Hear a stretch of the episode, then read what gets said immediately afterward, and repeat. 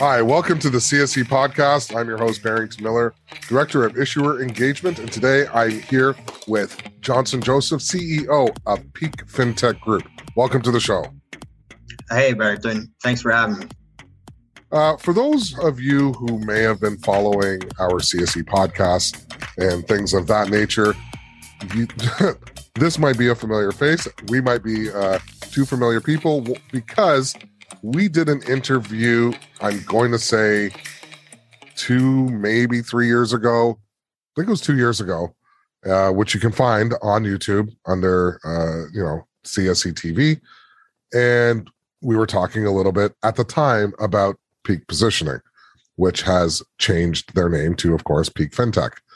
Uh, if you haven't had the pleasure of listening to that interview, you don't have to because now we're we're here but we're to do it all over again except with updates. So tell us what does peak do um, in the markets? What's what's your business model? Okay.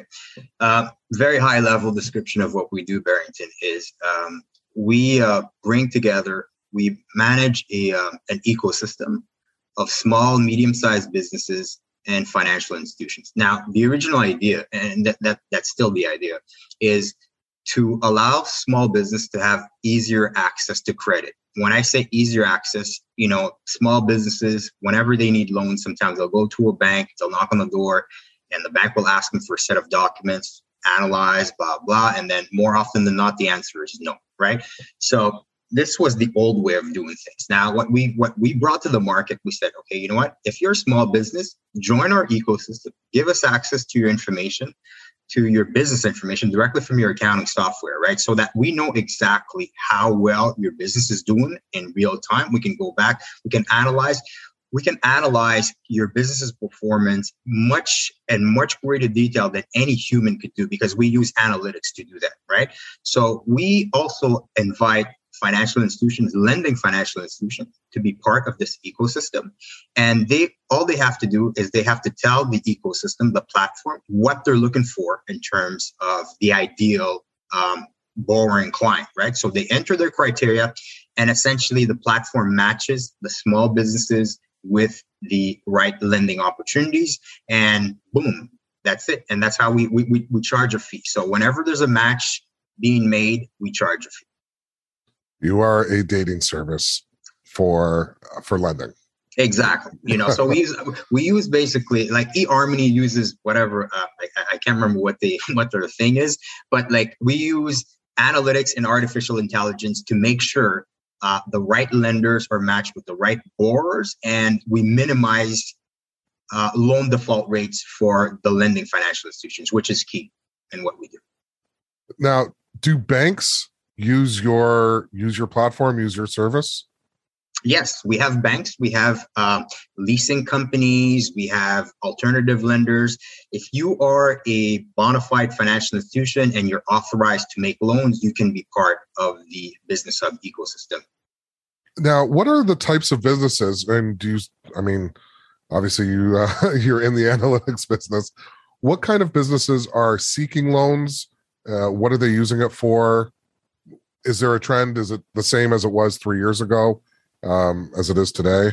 Can you give oh, some insight into that? Yeah, listen, um, there, there are all kinds of businesses. Uh, um, any small business, whether you're a restaurant, retailer, um, even some consultants, it doesn't matter, right? If your business, and it's not just like I mean, originally we thought it was going to be, um, you know, um, for, for for business improvements, blah blah blah, and stuff like that.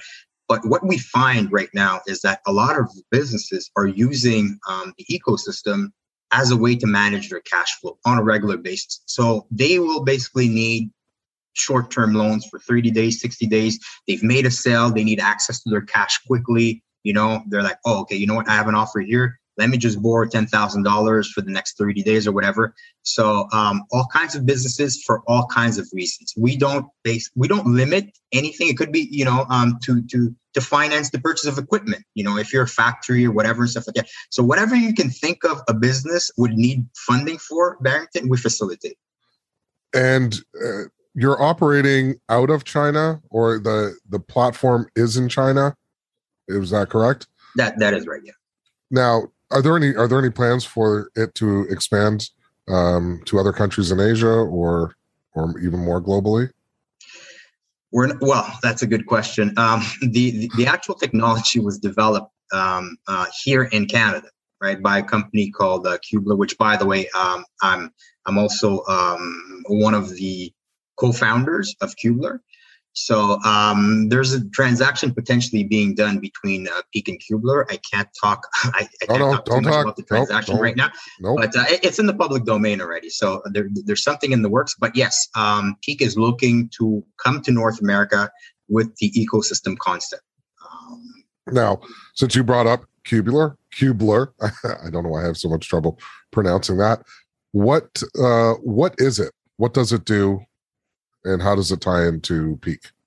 Well, Cubeler is the technology at the base of what Peak is doing right now. It's also it's also the concept itself, right? So uh, we borrowed the technology and we borrowed the, the concept of the ecosystem where we bring together small businesses and lenders together.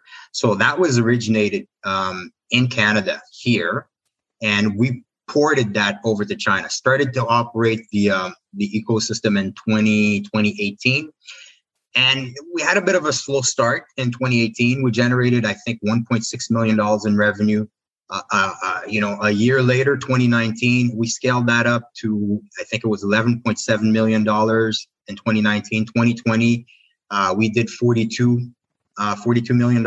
And this year for 2021, we're forecasting in excess of 100 million. So you can see how quickly um, the revenue is scaling. That's because more and more people, more and more small businesses are flocking to the ecosystem and attracting more lenders as well. So it keeps growing and growing and growing. So now that we've proven the concept, we've more than proven the concept, I would say, uh, in China. There are obviously more opportunities to expand in China. China is a country of it's an estimated 115 million small, medium sized micro businesses. So there is a ton of room to continue to grow the business in China. But the concept itself, we believe, lend itself to other regions of the world, right? So the the the the, uh, the problem that small and medium sized businesses have to access credit, it's not just a Chinese problem, right? We all know we have the the small right. businesses in Canada, the U.S., and the U.K., Europe, whatever, have the same issue. So the plan is to eventually expand this concept to other parts of the world, starting now, with North America. You can't uh, you can't be the only players in the space because there's just too much. What uh, what differentiates Peak from the competitors that may be out there? That's an excellent question. Um, our biggest advantage uh, of Barrington is that Business Hub is a lending platform. We can talk about like when there are more things that we've added now. So we changed the name uh, most just recently from Lending Hub to Business Hub, and we'll get into why in a minute. But uh, to answer your question, what separates Peak uh, from the competition? Most lending platforms out there are focused on consumers. Okay, they do consumer loans. They are either lenders themselves. The platform itself is a lender, or and they focus on consumers. Peak is the only one with the Cubeler Business Hub that focuses exclusively on B2B business businesses to businesses, right? So we bring together small businesses and lending financial institutions. It's not a P2P platform, meaning that you cannot be an individual and you have a lot of money and you say, okay, you know what? I'm going to lend through the uh, the business hub. You cannot do that. You have to be a financial institution. Uh, you have to be rec- regulated by the government as a financial institution for you to be a member of the world and of the uh, of the uh, the hub. And as a business, you can't be a consumer. Yes, if you are a sole proprietor uh, and you own a business, yes, you can right. be there and board, but you have to be a business. So we're the only company really that focuses exclusively on B2B, and that's our niche. Well, it's uh, and that's good for the investors too because you said a key word, and that is regulated. Um, it's it provides uh, some sort of safety not only to the investors but of course uh, to Peak as well, and and to actually to everybody, everybody in the ecosystem. That is um, that is really really good. Now, uh, at the CSE, uh, we have a lot of cannabis companies, and I'm not sure where cannabis stands as of today in China. Um, I believe that it's It still doesn't stand anywhere. doesn't No, stand anywhere. I believe it is still illegal. Um, but I would, I would be curious uh, if if and when the peak platform um, relocates to other areas uh, that do uh, accept uh, cannabis companies, if this if the same model uh, would still apply, or if there'd be different types of tweakings uh, that would be needed per jurisdiction. Um, I think it's really really good. Um, no, sorry. Go ahead. Go ahead. No, no, I was I- I was going to say the the the most important thing um, that we do is wherever we end up going, we have to follow the local laws, right? Local jurisdictions, right? For lending, for doing business in general. So we're in China right now. We respect uh, the the rules that are set up um, for by the, the the government in China to operate in China. Um, if we come to North America, uh, once we come to North America, I should say, uh, on the lending side, we have to respect in Canada, we have to respect Canadian rules, right? For, Right. for lending. Once we're in the US, it's the same thing. So uh, going back to your cannabis uh, uh, question, you know, cannabis is legal here in Canada, right? So if you own and operate a cannabis store or whatever, you're a small business, you know, You're a small you want- business. yeah, you're a small business. You want to register on this platform and have access to uh, uh, to to to uh, loans, credit. You want to network. You want to advertise. You want to do whatever. You know, uh, you can be part of the ecosystem for sure. uh, when you were when you were talking in the beginning uh, and explaining so eloquently about what it is Peak does and how what the light bulb went off for me when you said companies open up their books, they open up, um, they show you what's under the hood, Mhm. and for me that might be another opportunity if say Peak were to do an investment arm because now you get to take a look at what's under the hood and maybe this company that is showing you and revealing is really really good. And perhaps peak or somebody that's affiliated with peak may want to make an investment. Is that a consideration? Yeah. um When you say an investment, are you talking about like uh, potentially acquiring like businesses that are part of the acquiring- acquiring uh you know helping uh just you know you get to see you you get an insight into That's that. That's a that, that's a bit of a tricky question. We th- we don't get to see really, uh, um, uh, Barrington. It- What I mean by that is it's all done behind the scenes. It's all analytics and AI, right? So uh, there's nobody at peak that actually sees the information right from the businesses. Like I mean, we don't see what the this company's uh, receivables are or whatever and stuff like that. Nobody sees that.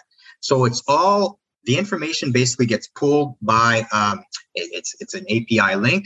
You know, it gets pulled from the accounting system, and nobody sees that. the The actual analytic analytics engine does all of the work, right, automatically. okay And the AI kicks in, so nobody really sees the information is is anonymized completely. So we don't really know. We don't really know, like you know, how well Joe's Pizzeria is doing, for example. The the the the, the platform does, and the platform will match Joe's Pizzeria with I don't know, like uh, uh, the Laurentian Bank or whatever. I'm using an example here in North Yes. America, you know, uh, for a loan. But nobody at the company actually sees this information. okay all right i just thought i saw uh another revenue stream for peak not No, that no, you need we- it with we- the we growth that be- you're having not that you need it What's that? not not that you need it with the growth that you've had No, we, no, we, Uh, we, we always we always we always we can always use more, more growth. No, For sure. no, but we we have to respect the, the the privacy and you know everything like you know about the you know uh, uh, the data of our clients and stuff like that. So yeah, everything is is encrypted, anonymized, and when we when we do uh, we also aggregate the information for different uses. Um, and there, there are other ways where we plan on monetizing that data, but we do it in a way that always protects the privacy of our clients. Now, I want to I want to touch on a topic or subject that might be a little bit delicate. Uh, based on the jurisdiction that you're operating in, it's fair to say it's been in the news uh, a lot. There's um, there's been information about China, Mhm. positive and uh, not so positive, and I, I don't want to get into the geopolitical aspect or or things like that. But I do want to take on an investor mindset. And what sort of things in your experience and Peak's experience uh, would ease an investor's mind operating in China, especially when you're hearing a lot of the noise that you're hearing in uh, in media, both social and and in print. Right. Okay. Yeah. Listen. Um, so far, I have to say, uh, uh, Barrington, our experience in China has been extremely positive.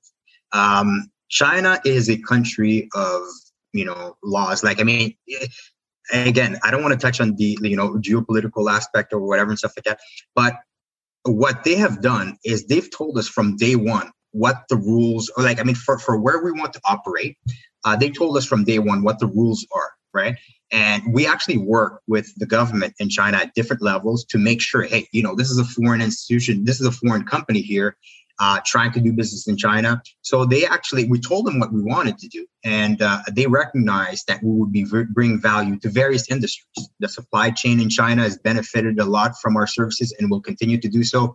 Uh, we felt uh, the economies locally where business operates. So the government has been very, very supportive of what we do. Now, to touch on what you may have heard recently uh, about you know uh, companies uh, fintech specifically companies getting shut down or whatever uh, you know ride sharing companies getting their apps pulled and stuff like that. I, I, i've seen it all. Like i follow the stuff. But what you have to understand is the chinese government is really uh, um, very very protective of their citizens Okay, so what they're trying to do, uh, and, and, and some citizens are more vulnerable than others, right? So they will download an app, they'll give information or whatever. And what is happening is uh, um, some of these companies um, are basically pulling information on citizens without really them knowing and they're using that information without the citizens being aware of what they're doing with that with that information so the government felt that they needed to step in to protect their citizens now in the fintech space uh, uh, in particular, uh, when fintech started to boom in China, consumers again remember there's a there's a big difference between what we do. We're B2B. We're not in the consumer space at all, right? But there are a lot of consumers that all of a sudden had easy access to credit Barrington. And it was just like a free for all, you know? People were just borrowing money that they could not repay. And it was leading to tragic, tragic situations, you know? Uh, they were getting harassed by you know creditors and they couldn't pay. And uh, unfortunately, some people ended up taking drastic, like I don't want to say, but like you know, they ended up harming themselves. Let's just say, you know, and it was creating a lot of chaos. And so the government knew that they needed to step in and and and, and put an end to all of this, right? So that's why they started to crack down uh, some of the P2P peer-to-peer platforms were yeah. the most responsible for that. So the government stepped in and put an end to all of that. And, uh, um, and, and they started to put more regulations in the whole industry. Now, I'm not saying all of the companies that are being investigated by the government in China are guilty of these practices. That's not what I'm saying at all. But I'm just trying to say that there's a reason why the government has stepped in and has made put put in more severe regulations, just say, in, in the industry. No, I, I appreciate that insight so much. It's it's not a it's not a viewpoint that we hear often.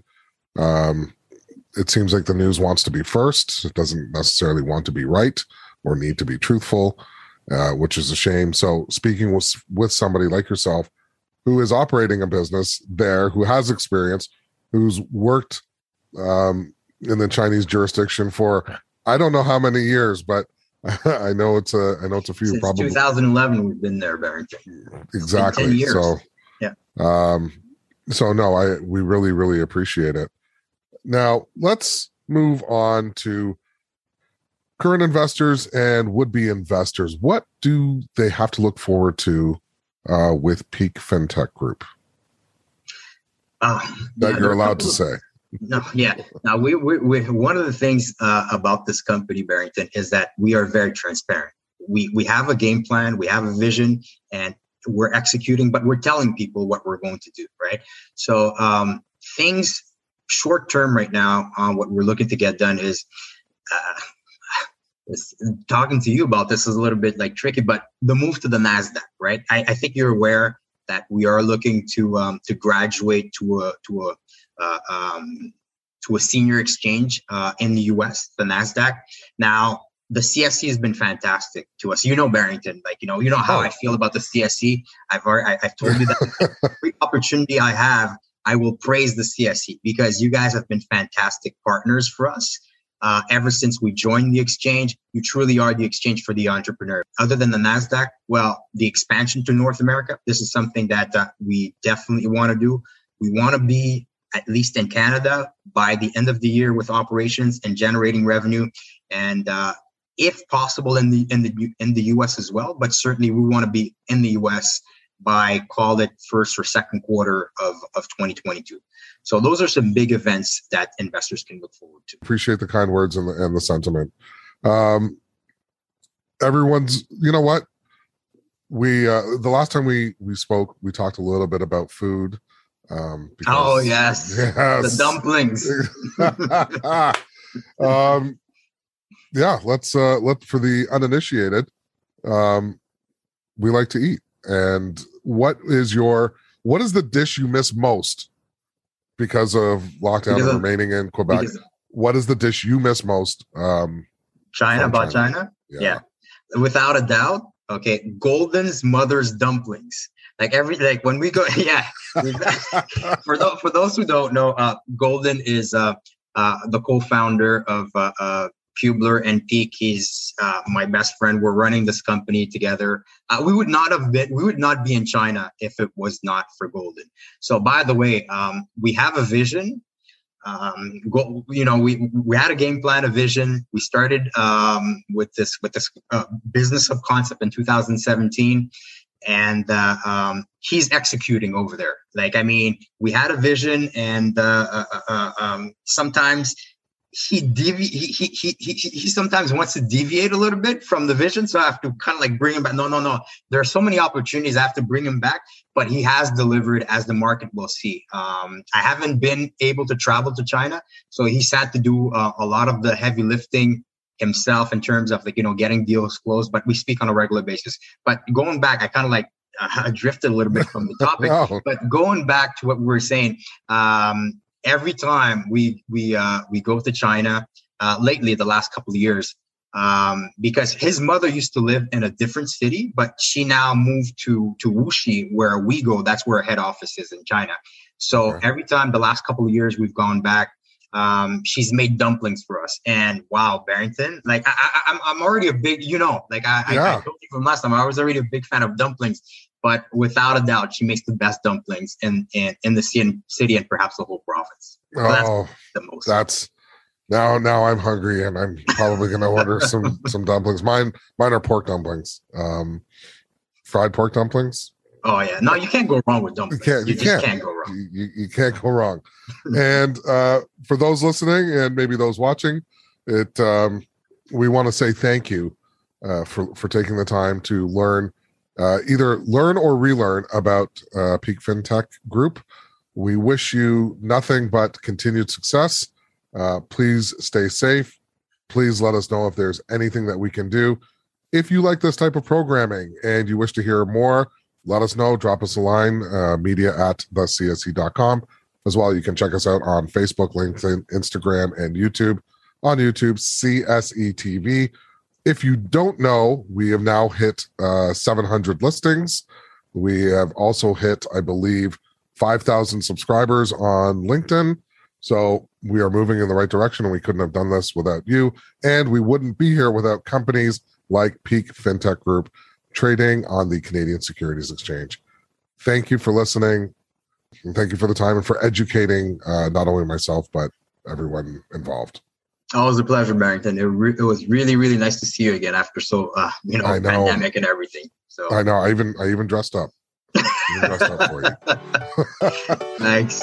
Okay. Take care, and we'll see you at the next episode. All right.